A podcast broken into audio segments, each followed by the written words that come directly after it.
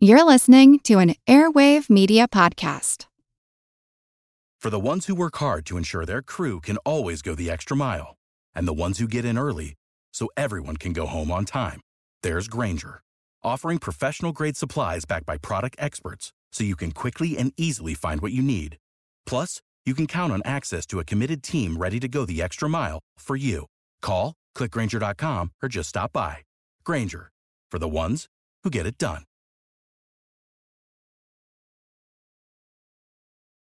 Welcome, folks. Before we jump into our very special chat with none other than Sir David Suchet himself, we thought we'd better bring a few things to your attention quickly. First things first, if you haven't yet, do visit our merchandise store, which is thelaboursofhercule.com, where you can pick up some damn defensive items. oh, treat yourself for the new year. We're also going to be doing a live show in person at the Farnham Literary Festival this very March. If you don't know where Farnham is, that's okay. A lot of people No don't. but it's in Surrey. We will stick all of the details in the show notes so that you can find it. And it would be lovely to see you. If you want to mark the date in the calendar right now, it's March the 5th from 7:30 p.m. till 8:30 p.m. Come along and watch us as we wing it for an hour. we'll be fine. We'll figure something. Well, one more thing. We keep getting asked for more of everything. So we have decided to set up a Patreon. For those of you who are interested, the podcast will always be free, but for those of you who want more, you'll be able to do so in February. The address you need to use is patreon.com forward slash cozy AF. That's C O S Y A F. Adam and Frankie, cozy stuff. Because it won't just be covering the labours of Hercule, it'll be covering everything we do together whether that's uh, Potterton Creek or Midsomer Murders or whatever, whatever we end up doing. But everything will be under one umbrella there. Lots of news coming about what you can expect. I just thought we'd better give you a heads up on what's coming in February. And without further ado, shall we get into a little special conversation? Yes, with who?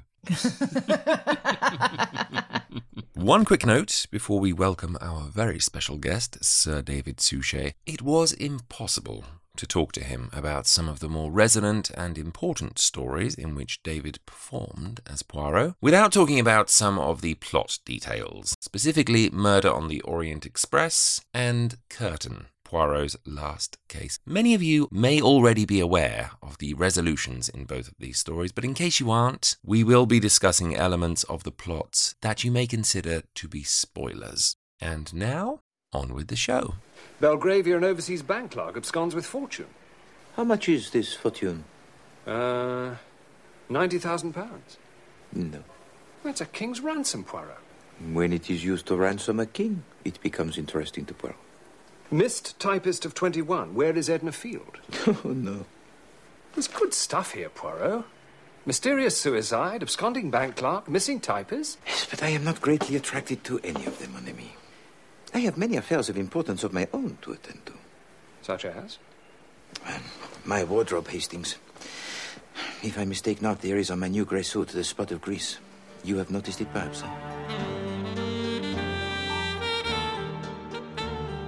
Well, to say that we are honoured is something of an understatement this time round. All our Christmases have come at once because we are simply delighted to be joined for this very special edition by none other than Hercule Poirot himself, England's finest living actor, Sir David Suchet. I can't believe I actually get to say this to you. It's been a lifelong ambition of mine to meet you. Welcome to the show and thank you so much for your time today. God, you're very welcome. It's very nice to be with you, and nice to be with you, Frankie, as well. Thank you very much. Uh, and I, I echo Adam's sentiment of honour and excitement. And without sounding very creepy, I don't mean to sound creepy, David, I promise. I've seen you a few times. I've came to your Poirot and More before, and I've come to a book signing of your book, which I Oh. proud, yes, I have on my shelf very proudly. And also, I sometimes, and this is, oh, I'm okay, I'm just going to say it. I've tweeted you some of my tattoos in the past. My goodness me. My goodness. Is that where they came from? Yes. it's that, Frankie. Wow. You may not remember either. You were actually part of one of Frankie's most special days in her life. Frankie, would you like to remind? Oh, they... Well, you probably do a hundred of these and probably don't remember, but it just so happened that on the day of my wedding, Yes. you were on uh, Good Morning Britain, I believe, and a friend of mine's mum works in the wardrobe department there, and she got you to record a message to me wishing me a happy wedding day. I, I, I, I remember now. Hello, Frankie. And I'm here, David Suchet, just in case. Um, I just want to wish you the most happiest and happiest and happiest of days uh, on your wedding day. I wish you love and a wonderful future. And that was you. yes. Well, there we That was are. me. Do you know the funny thing about life? The thing that you get to a certain age and stage when you realize that actually it, things do very often come in full circle. Yes. And there we are now talking about an occasion that you never ever would expect now to be with me today. But Nope. to relate, I love them. I love them. Me too. Amazing. It and it is a complete honor. So I think actually it was the best day of my life, and then I got married, and that just added to it. Wow. So thank you. it was all downhill from the moment. uh, Yeah. you walked But now it's up again. Yeah. So, so, you know, Oh. things and roundabouts. Very good. Um, Frankie actually walked down the aisle to the Poirot theme as well, and uh, there was video footage of that. So, uh, yeah. Anyway, well, the, you can take the restraining staring, order. David. So the most, the, the funniest thing that that uh, I was ever sent, and my wife and I still still enjoy and, and laugh about it now, was a photograph of a hen party. I think it was in the north of England. I can't remember, but there were about 15 girls on a hen, you know, hen party. And um, at the end of the table, there was a blow up of Poirot, a, a, a, a blow up doll. And I, I was seated as Poirot, you know, as a blow up doll at the end of this table. And I was told in the letter that came with the photograph that every course was put in front of me when they ate as well. oh, wow. And where does one order one of these dolls? Uh, I asking don't- for a I friend. don't know.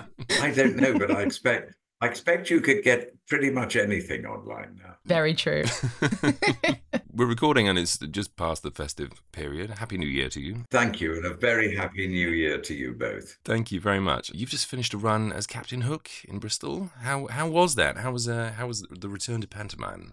Well, um, in what is 2024 now, isn't it? So I'm just entering my 55th year as an actor. Wow.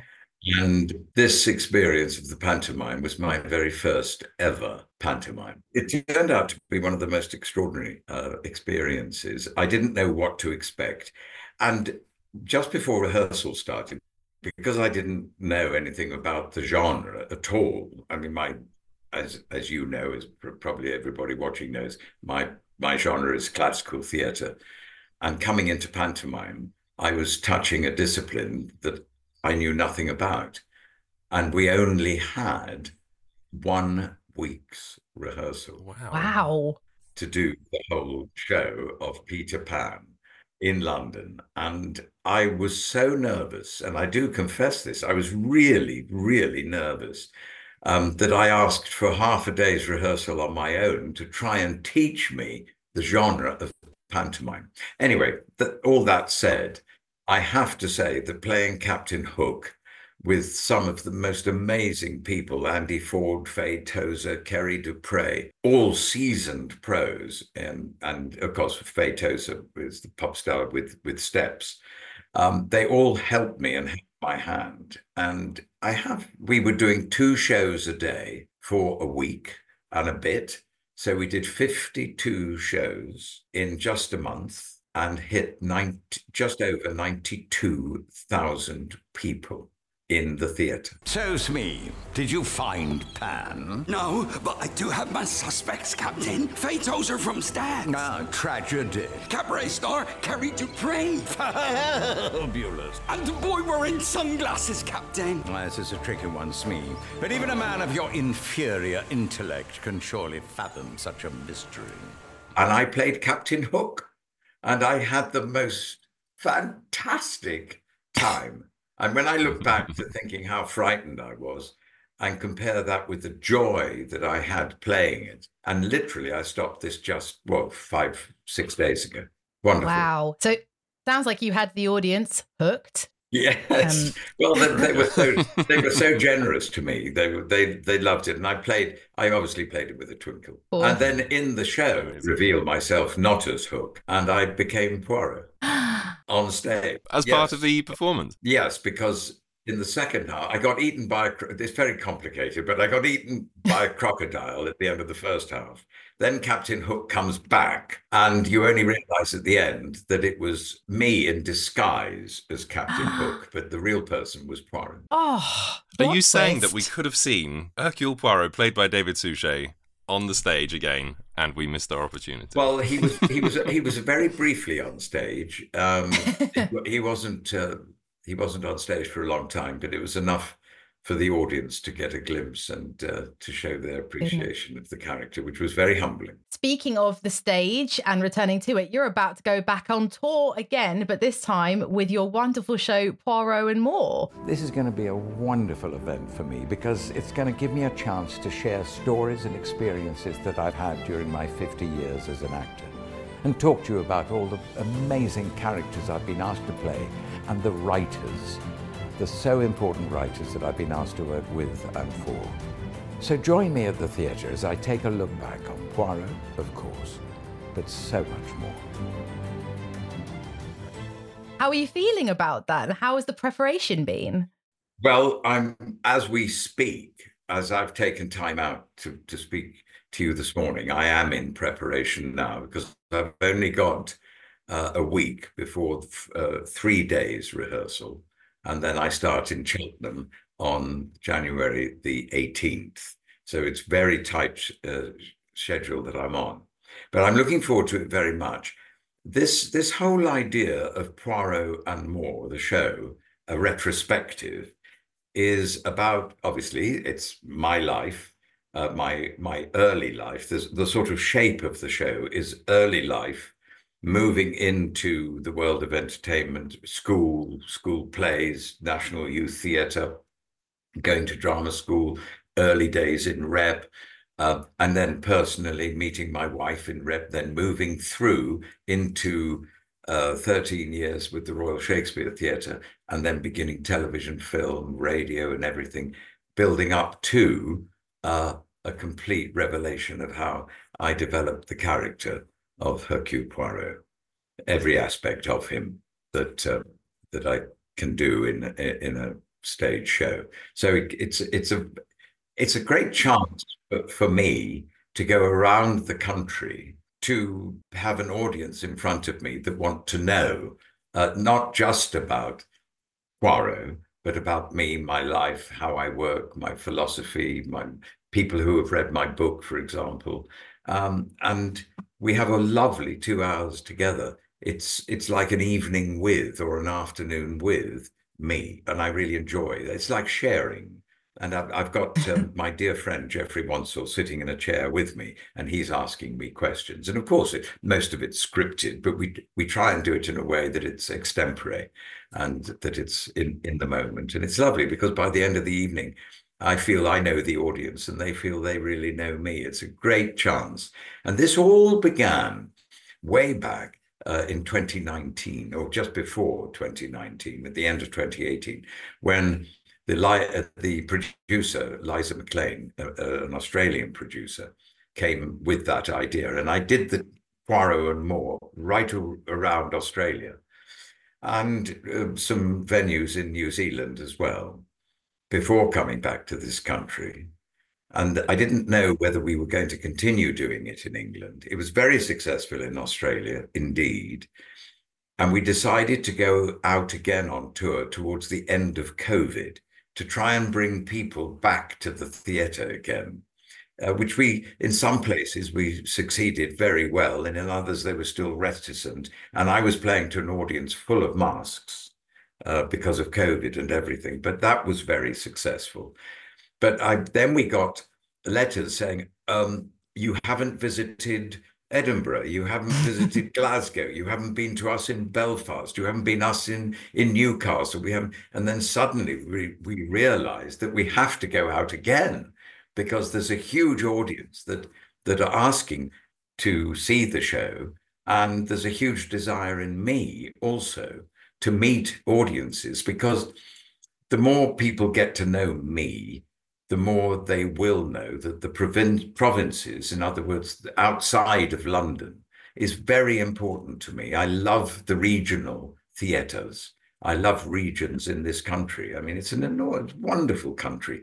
We have so many regions and, and diff- different places with almost different cultures and theatres that go you know, we have more theatres in England per square mile than anywhere in the world. Well, talking of which, you're something of a local hero where I live. I live near the Watermill Theatre. Oh, in um, Newbury. Just outside of Newbury. Yeah. Yeah. So um, you are regularly mentioned throughout the town as uh, one of the one of the names that's very you know, graciously helped keep it alive over the years, especially with your fundraising. You've done shows there. Yes, I too. have. I, I really think the Watermill Theatre, I was there very soon after it started, a couple of years after it started, and I went and did a couple of plays there. In fact, I first did uh, the price there way back when I was a very young man, before I did it again in the West End recently.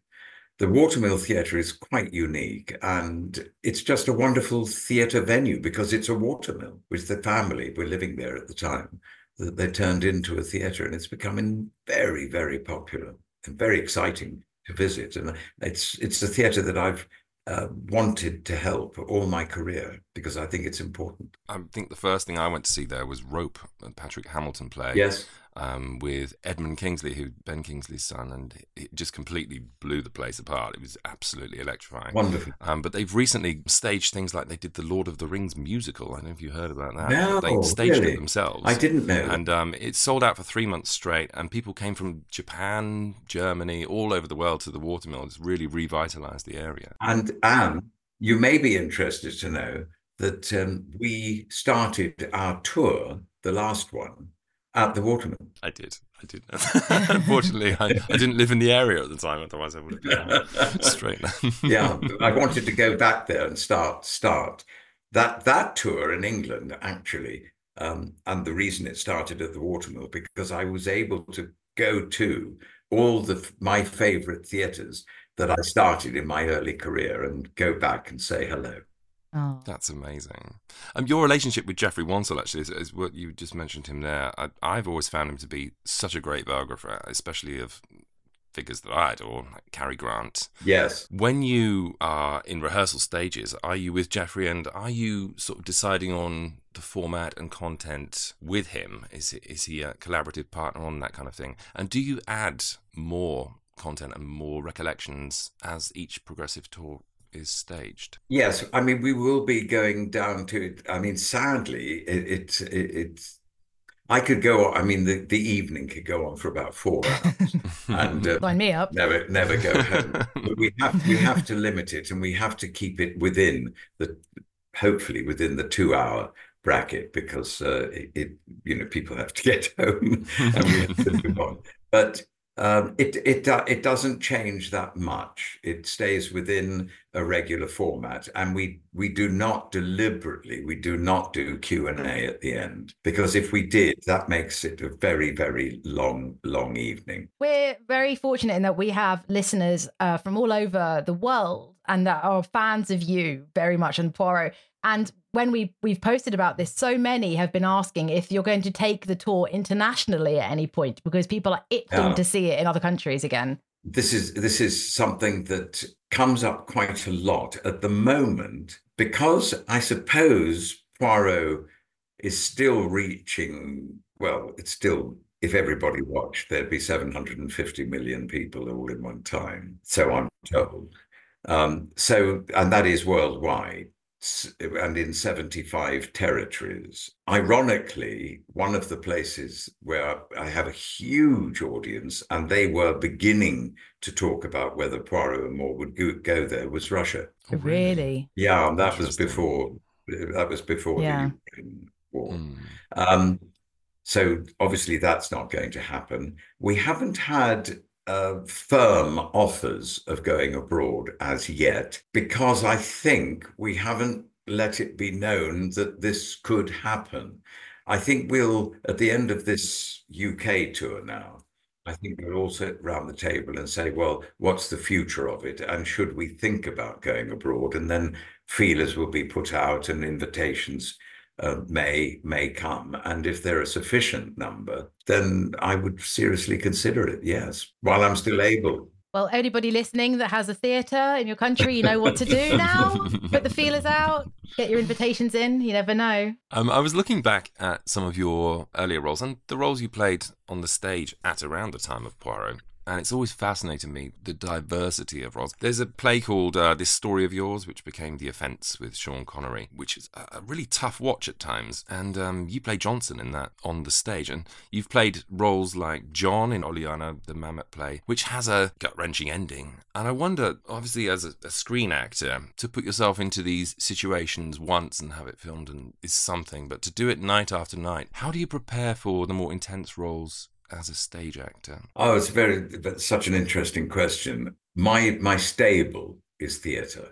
Mm. That's where I was born and bred as an actor, um, starting in rep, going to the Royal Shakespeare Theatre, uh, and moving then into West End and, and regional tours, etc. And it seems that being a, a character actor, I was never ever going to play um, the romantic leads. That was never, never offered to me. And I suppose because of my physique and because of my voice, it lent casting people and directors to see me in the, the heavier type of role. In other words, the more dramatic and, uh, and so forth. Once Poirot and Blot on the Landscape and Freud on television and, and the odd film came up and gave me a, a profile that would from the producer's point of view, bring in people to the theatre to see me, suddenly I got these huge leading character roles, and they are heavy in the mm. theatre. These are big, heavy roles. This story of yours you mentioned, you've got Joe Keller in All My Sons, you've got Iago, for goodness sake. Mm. Uh, but I wasn't doing Poirot then, but that was during my time at the RSC. But um, all these heavy roles really sit within me. But the preparation which you're asking about is very, very much from the language in the play. And then I have to take that character and, if you like, become him, to understand him, and then live him every night. And it was very hard with Joe Keller. You get to a point you can't paint on these characters. I mean, I know I read people saying, "Oh, David, David Suchet, he's a method actor." He's a I, de- I don't see myself as that. I just see myself as trying to serve my writer. I'm not really interested in me, David Suchet, as an actor. The reason I act, the purpose that I have in life as an actor is to be serving my creator, my writer, hence my approach to Poirot, which hmm. was to be serving Agatha Christie's Poirot, and not just to come up with a version that I think people might enjoy. I wanted to serve her. So, in all these roles, I can't serve my writer until I become the person that they've written about. So, my and because I've worked with so many classical writers that are no longer with us, the investigation has to come from the text. But then, you know, we are judged so much by our words in life anyway. They say so much about us that a text is like a gold mine to me, mm. including punctuation, including everything. And as Poirot would say, it's in the little details mm. that um, you find characters. And you have to go to places that are very hard. I mean, this story of yours ends up, he ends up, you discover a murderer. Joe Keller commits suicide obviously you have to go to a certain degree that the audience will believe that you are in that place. So it's not easy, Adam, to answer your question night after night after night. And that's why there has come a time now when I've decided I can't do any more long runs in the theatre. I can't do eight shows a week at that emotional temperature. But I've been blessed and very very honored to have been offered so many great roles in the theatre. A lot of them, interestingly enough, American drama. Uh, George in Who's Afraid of Virginia Woolf, for example, uh, as as as well as other playwright, my favorite playwright of all, Arthur Miller. I, I somehow understand him and his writing very much. But yeah, and all these great roles, leading character roles, and I have to thank Poirot for that because it was Poirot that gave me the profile. Sorry, that was a very long answer. No, no, not Very at all. good answer. and I also saw you. I just remembered I also saw you in All My Sons as well, and you were obviously magnificent. It was a beautiful performance. Thank, Thank you for that.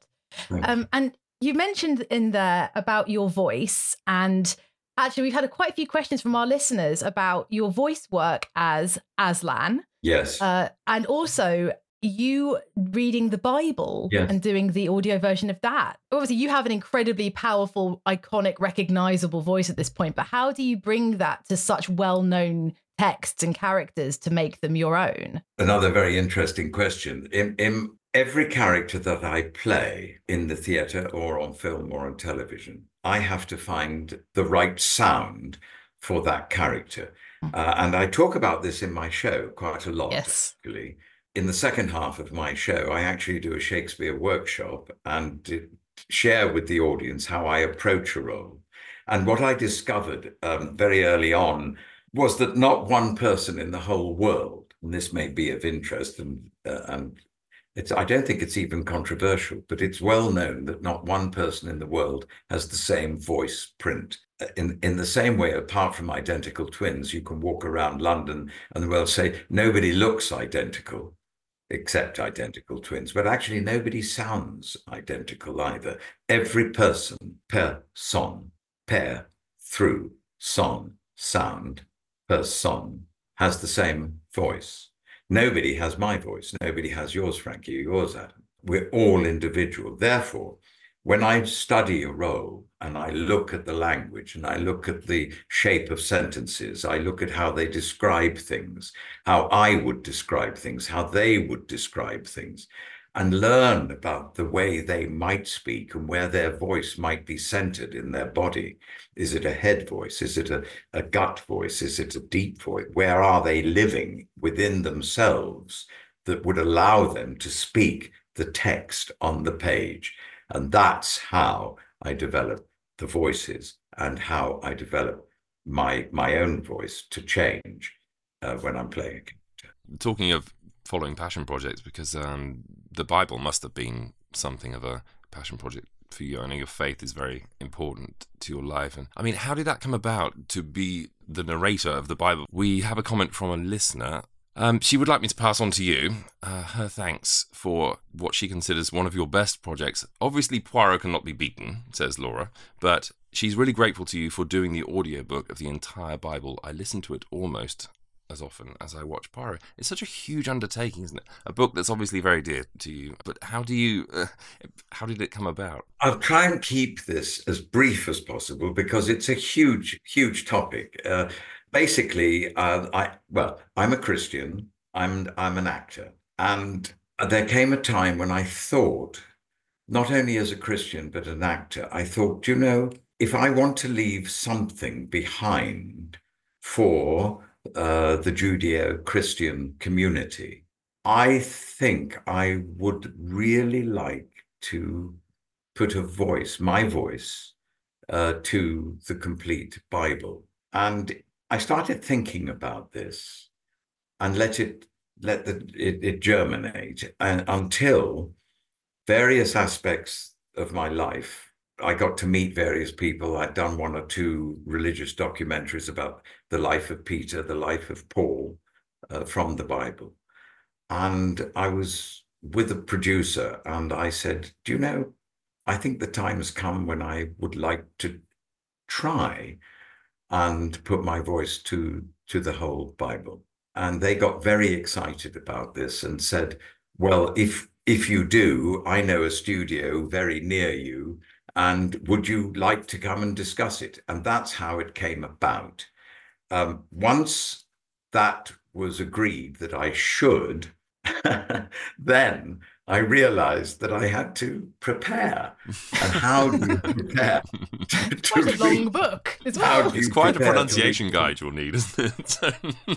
Well, I did. I did actually. Adam, you you would be amazed that in in the preparation I had by the side of me, my my my laptop, my you know, my notebook or whatever, going into pronunciations at every single moment.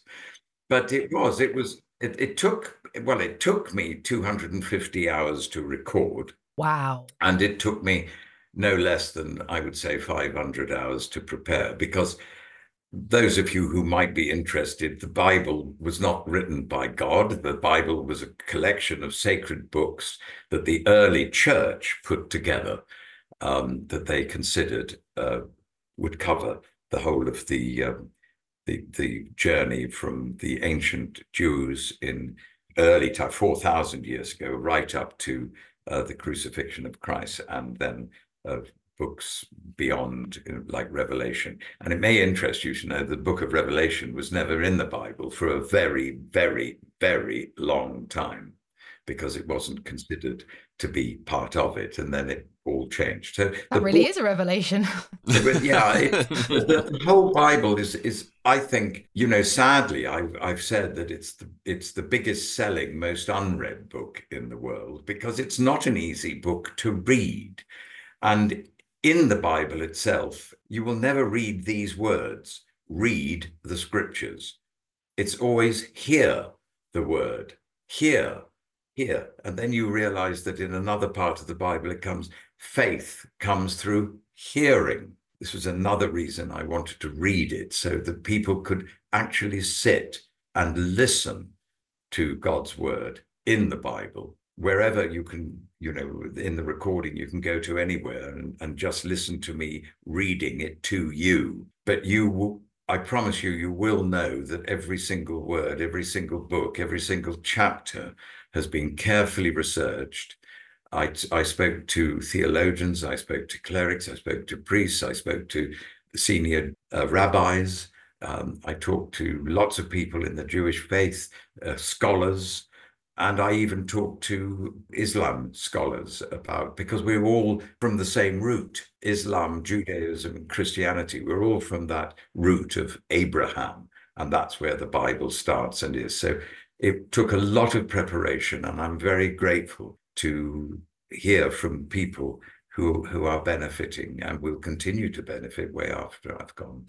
It's an incredible document, as you say, to to leave to future generations. And can't help but notice that you do bring a theological side into your portrayal of Poirot, especially in the later episodes. There are episodes such as Murder on the Orient Express, and especially in Curtain, where you specifically brought that into the character. Were you able to have a free rein when it came to slightly developing him across from Clapham Cook to Curtain? Were you able to bring your own influences and stylistic additions? I think as time went on, I was, but but um, you know, I I, um, I always hasten to say that I, I did nothing just because I did nothing with my Poirot interpretation just from my own point of view. It had to be serving Agatha Christie. For example, people say, how, how did you develop that tension with your faith in Murder on the Orient Express? Well, when I reread the book and studied it line by line and chapter by chapter, and then I got the script, and then I had meetings with the writers, and we talked about it, and we talked about it, and we realized that Agatha Christie very, very often throughout the canon talks about Poirot's faith. He says, I am a bon catholique. I'm a good Catholic. And she actually writes that he goes to bed every night with a cup of hot chocolate and reads the Bible and says his prayers. He does that before he gets into bed and when he's in bed. Now, this is interesting that a writer should give a character like Poirot a whole uh, religiosity you don't often get it.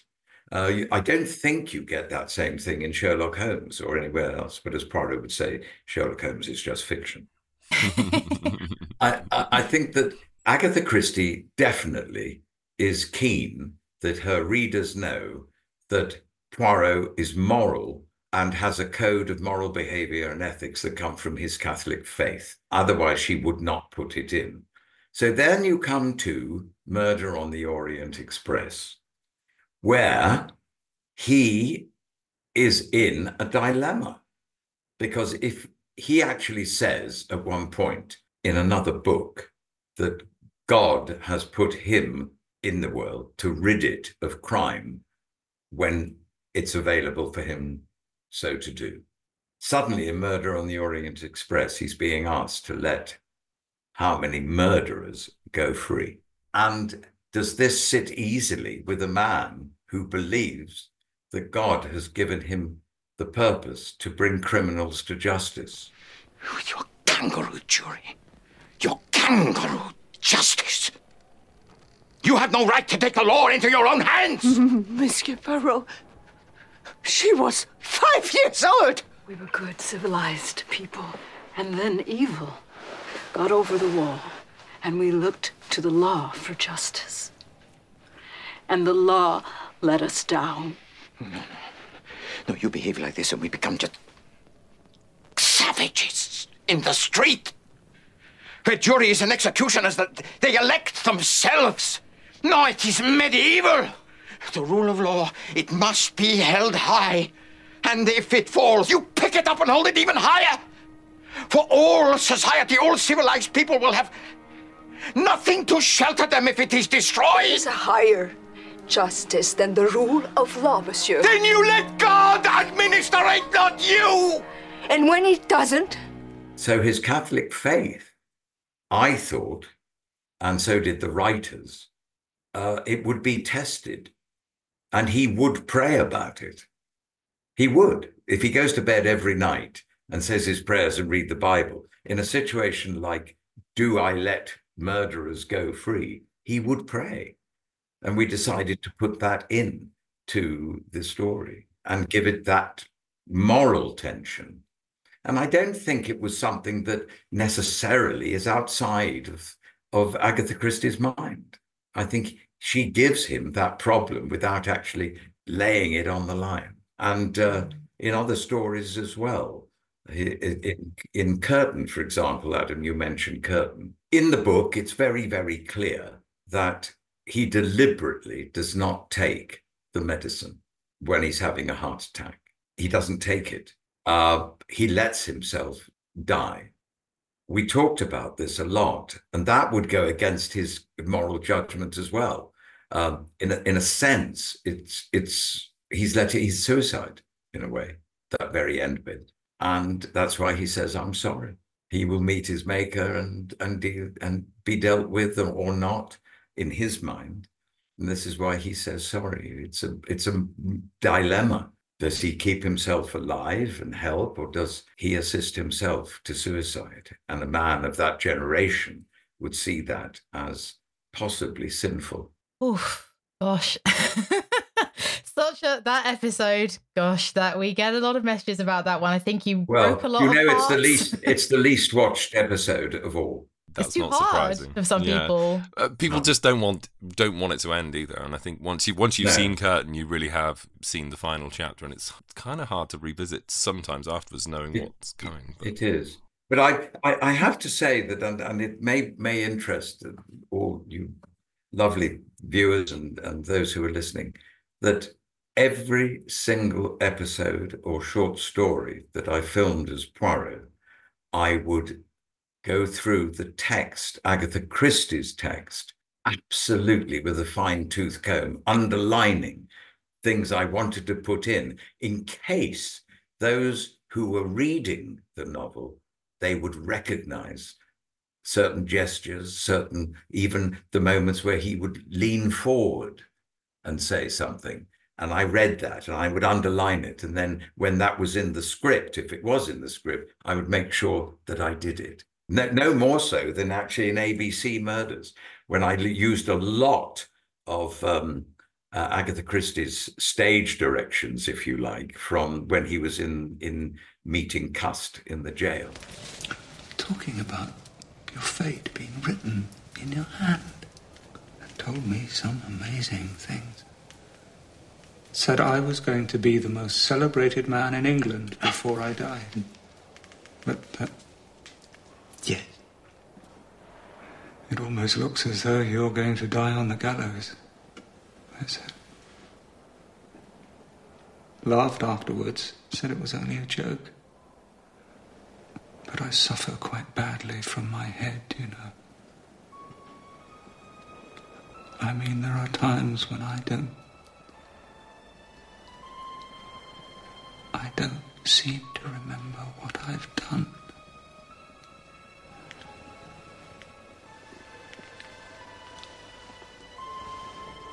But you do know that you committed the murders. Yes. Yes, I do know that. And I am right, am I not? That you do not know why you committed them. I tried as much as possible, as much as possible, with the movements, with the voice, with his whole demeanor, with his Catholic faith, how he lived, his meticulousness. This was all Agatha Christie, the whole thing. We've had a lot of questions from our listeners, but one of them, uh, in keeping with this theme, from Mr. Ricky Wing on Threads, uh, he asks if you could go back in time and talk to Agatha Christie, what would you ask her?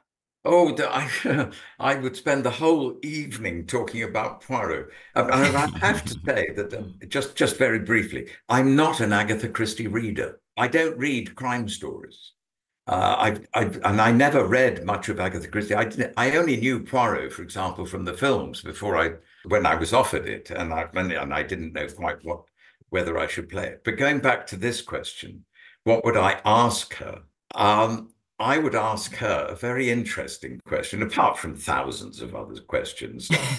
did, did, you have a particular person in mind from the refugees, uh, Belgian refugees in Torquay, when you were developing the character? And and I would love to know how she developed the character of Poirot. She must have had such fun.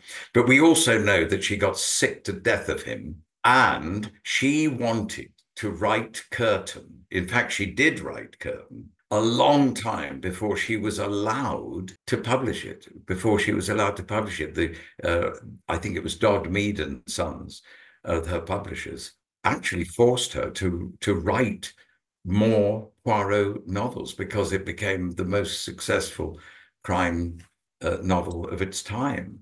And I'd like to know how she felt keeping on going, writing about Poirot. I'd love to know because I know she got fed up with him.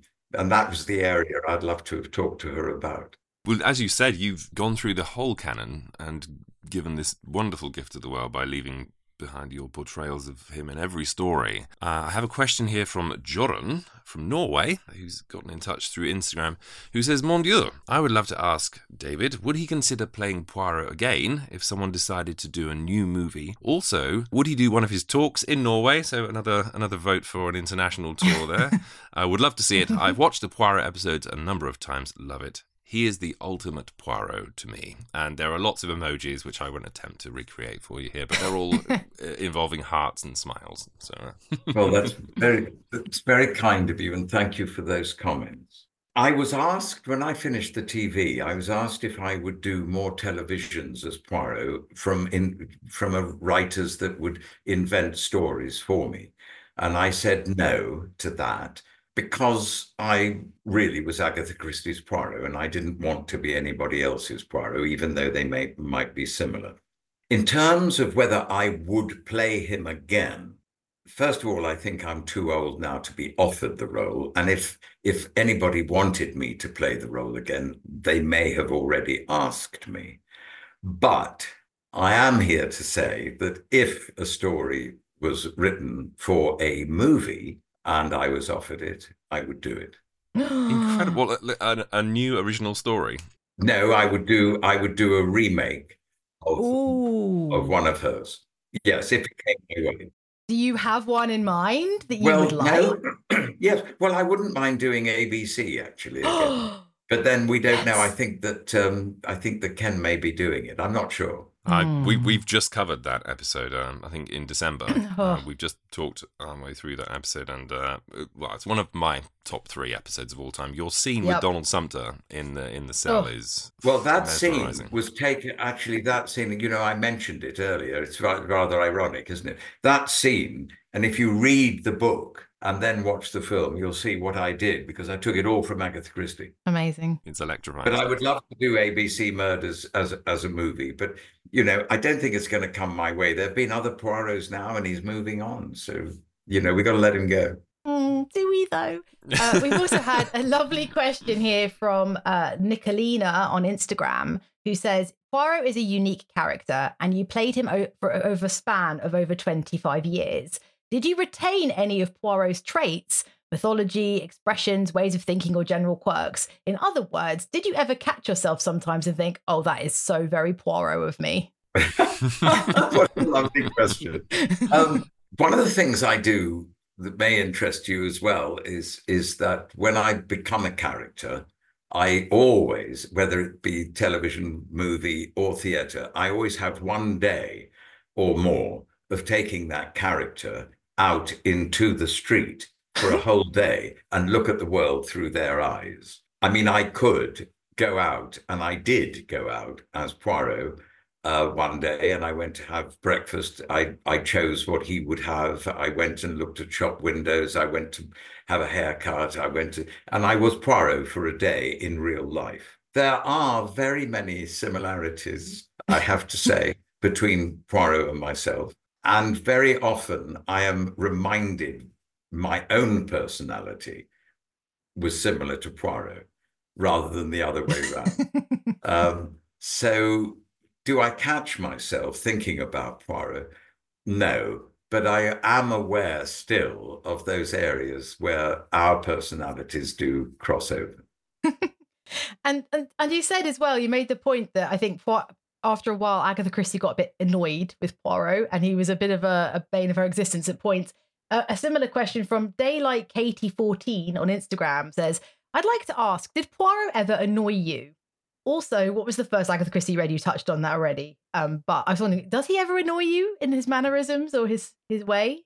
Yes, he does, uh, and he did when I was filming. Uh, yes, yes, he does. Um, I got a, I got, I got quite quite irritated with him, especially in prep at home when I'd be learning my lines and looking at the books, and I go, "Come on," and he'd say, and, and, he would say, "No, no, that's me, that's me," and I would go, "Oh, God, goodness!"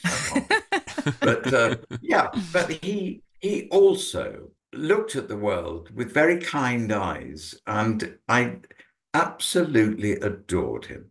I really did. The moments of, uh, of slight irritation you'd get with anybody you got to know. I got to know Poirot as well as I got to know any of my very best and dearest friends. You can't help it. You play a man, uh, a character for 25 years. You take him out in the street and you know what he would look at. You know what he would do at every single moment outside of the text. So, really, he became my very best and dearest friend. Monsieur Poirot. It is indeed mon ami Hastings. I was talking about you only the other day. Oh, mon ami, mon ami. I loved him. I was very, very fond of him. I still am. I, I adore him and I miss him. I bet you do. Um, it must be so hard to say to wave goodbye to a friend of that long acquaintanceship. Well, the filming curtain was the most difficult mm. bit of filming I've ever done in my whole life because I was I was not only dying as an actor, you know, uh, killing off a character, if you like, but I was also saying goodbye. Mm. In those last episodes, um, you were reunited with uh, the lovely Hugh Fraser, Pauline Moran, and Philip yes. Jackson for the Big Four, and Hugh again for Curtain. How was that experience after all that time away from each other? Oh, it, well, I found it. I, I, you know, and I've I've listened to other people talk about that. listening to Pauline talk about it and Hugh talk about it. For me, it was very emotional. Mm. I found both as an but as much as an actor as uh, you know playing Poirot for me as an actor to have the team back if you like and I missed I missed them mm. um, you know decisions were made and were, I'm not saying whether they were right or wrong it's not for me to comment on that but to have them back and to be back with them was was absolutely wonderful uh, and I found it very emotional and very joyful. And we had a, a great deal of uh, conversations and chats. And the big thing for me, though, was having Hugh in Curtain with me. Mm. That I that And I think Hugh's performance in that is one of the great television performances that Hugh actually gives in that. Oh, in that when he finds Poirot. absolutely wonderful acting.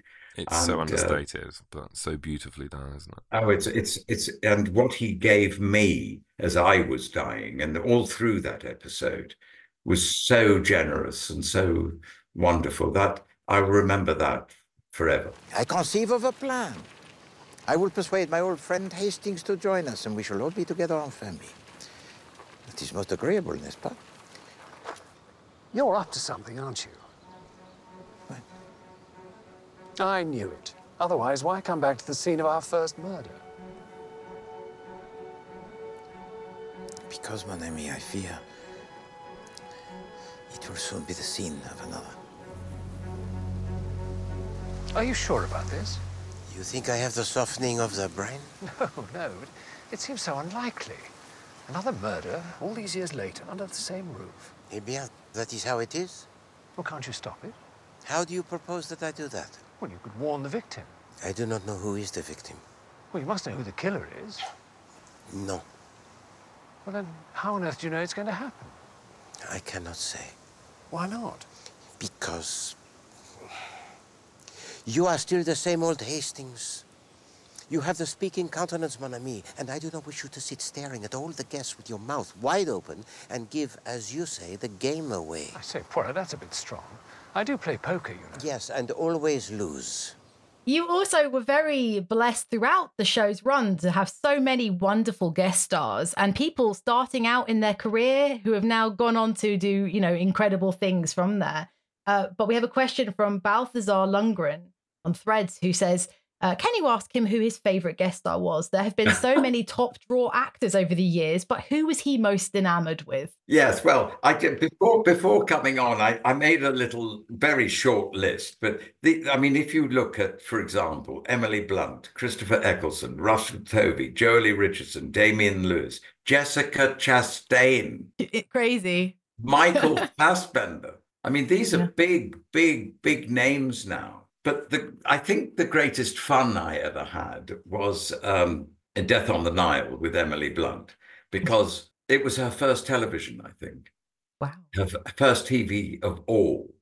And that we were doing a night shoot and she was on the camera and she was trying to work out how to, to do the scene. And then on action, she did it. And I turned round, I forget who I was next to, and I said, Watch this actor go from here. If you're implying that I stole my friend's fiance, then I assure you you're wrong.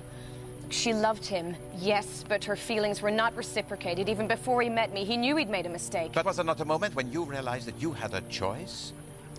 You have everything. But your friend, from what I understand, had him only. No. Pardon my impertinence, madame, but I suspect you are feeling a little guilty. Couldn't you at least try to reason with her?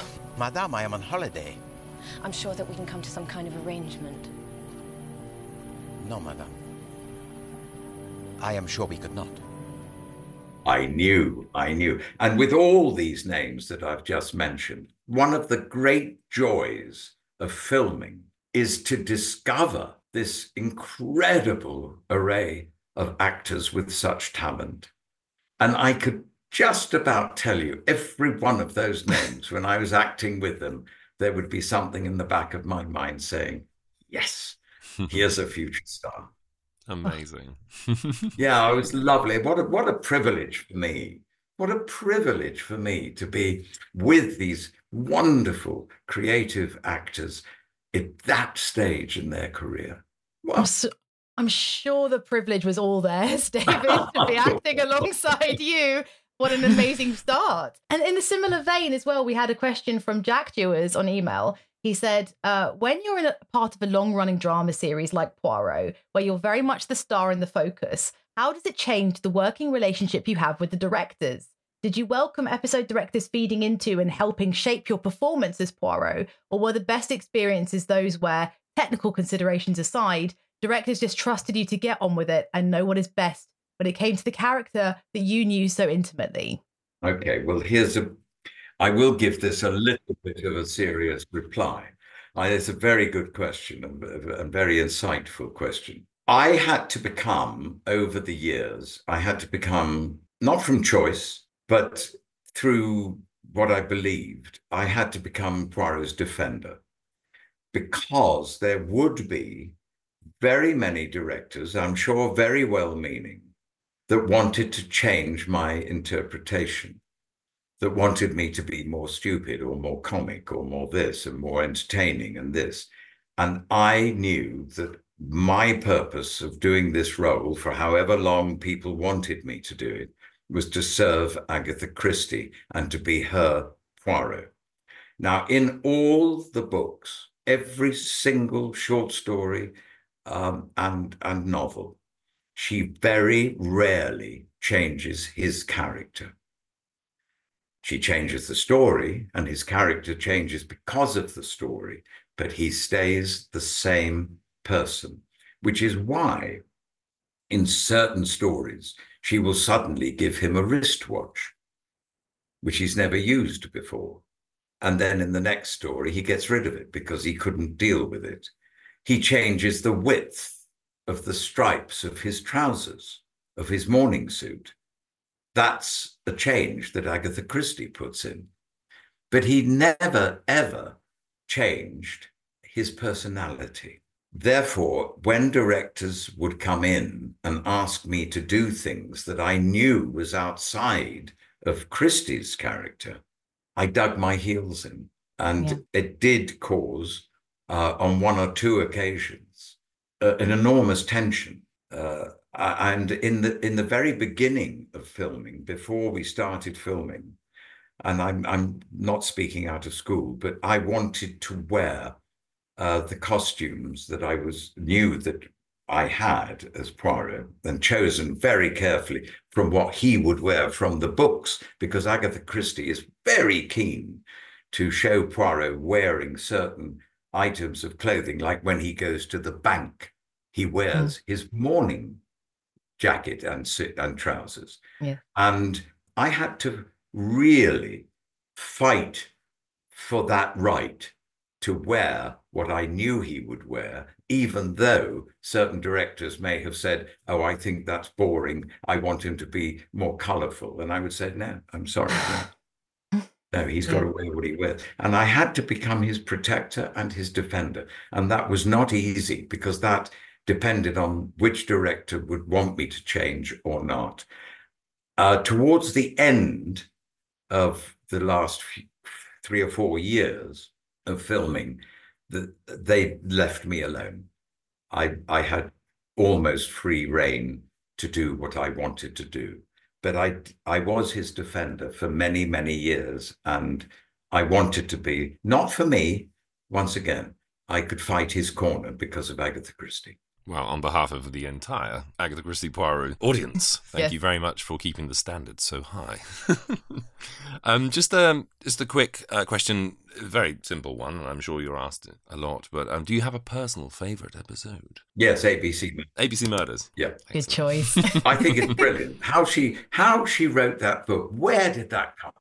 Mm. I think it's brilliant. I love it, I, and I loved filming it, and I loved reading it, and. Uh, yeah, if I if I'm to go back to watch any others immediately after this, being with you, I think mm. um, yeah, I'd like to watch ABC Murders now. It's so immaculately produced as well. I mean, yeah. you imagine that you're watching, like I said in our review, a serial killer thriller and nothing more, and then all of a sudden you understand that there's actually another mystery happening beneath all of that, and it's just absolutely all a facade. It's so that, that would be my favorite story. Mm-hmm. My favorite experience of filming, though would have to be Death on the Nile. Uh, in, in indeed Blue Train, because we were in Nice, we were in Cannes, we were, and then with with uh, obviously Death on the Nile, we were in Egypt and going down the Nile. I mean, what an experience for an actor! You know, when mm-hmm. when you start your life as a repertory theatre actor, which I did, um, and did all the regional theatres in my early career, little did I know that I would ever, ever be given the privilege of playing a leading role on a boat going down the Nile in Egypt.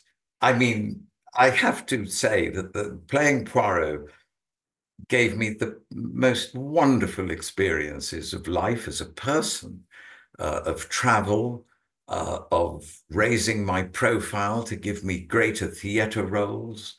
I've been very blessed by playing him and the success that the whole series had. Outside of me the the the cinematography the lighting the writing the locations the team being with such wonderful actors uh, around me as, as Hugh and Philip and Pauline. What a gift for me in my life that changed my life. I have nothing but gratitude and uh, and feel very blessed and honored to have been given that opportunity.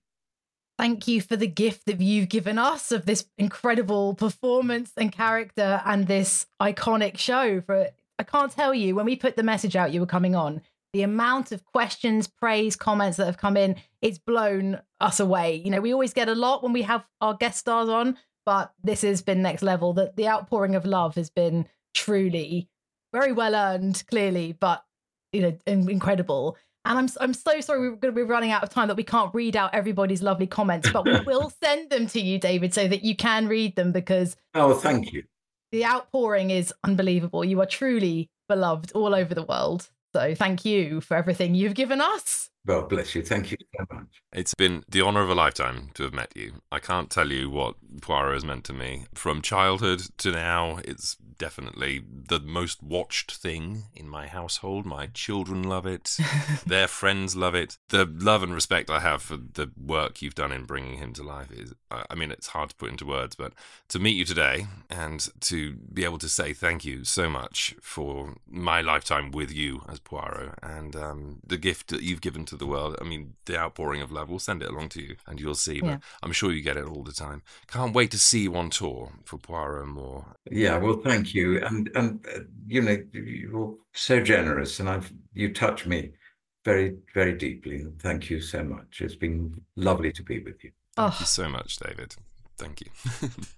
For anybody listening who hasn't booked yet, go and book your tickets for this tour. As I said, I've seen it already and I can't wait to see it again because it's that good. You're going to absolutely love it. It gives you everything you want and more. So, thank you. you, you, you can have that. Thanks so much. Lovely to be with you. What a lovely time I've had with you both. They were good days. Yes. They have been good days. Hercule Poirot.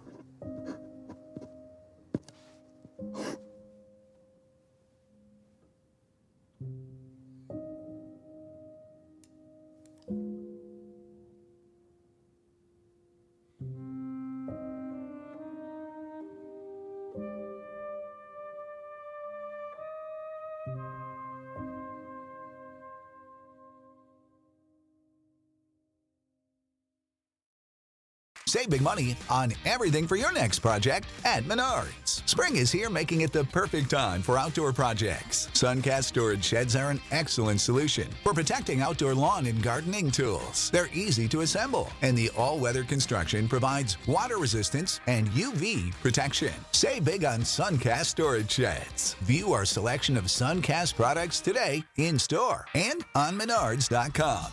Save big